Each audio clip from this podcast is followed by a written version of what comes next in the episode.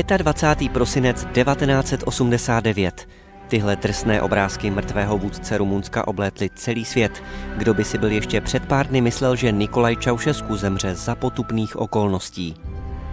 Komunistou se stal už ve 14. Ve 30. letech byl několikrát za členství v ilegální straně a agitaci ideologie zatčen policií. Za války si prošel koncentračním táborem, pak ale přišel bleskový vzestup k moci. Velitelské pozice v armádě, ministerstvo zemědělství, tajemník vládnoucí strany. Na vrcholu moci stanul v roce 1965. Západ si mnul ruce. Čauševsku se zprvu jevil jako odpůrce Moskvy, paktoval se s protisovětskou Jugoslávií, sešel se s americkým prezidentem Nixonem, zmrazil aktivity Rumunska v rámci Varšavské smlouvy.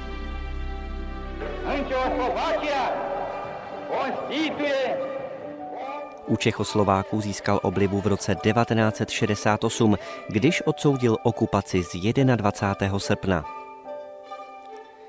Jeho reálná politika ale demokratická nebyla, raději se nechával inspirovat azijskými totalitami, spolupracoval s Čínou a Severní Koreou. V roce 1974 se stal doživotním prezidentem a začal vytvářet kult své osobnosti a osobnosti své manželky. Tu Rumuni oslovovali matkou národa. Nevzdělaná Elena se stala šéfkou Rumunské akademie věd, bojovala proti antikoncepci a interrupcím. V důsledku toho zemřelo mnoho žen žen během domácích potratů. Čauševsku neúměrně zadlužil Rumunsko, splácení dluhu si vyžádalo úsporná opatření. V Rumunsku byl nedostatek potravin i dalšího zboží.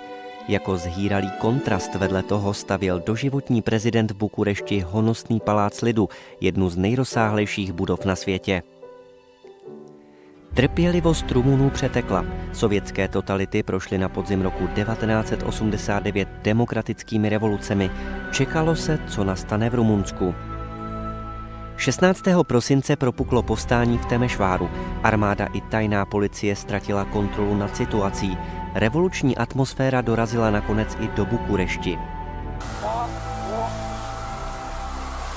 Tohle jsou osudové záběry. Čaušesku se pokouší promluvit k davu, ale lidé žádají jeho odstoupení.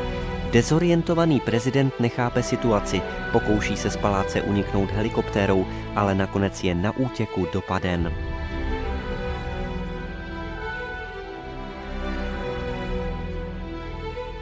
S manželkou pak stanou před improvizovaným soudem.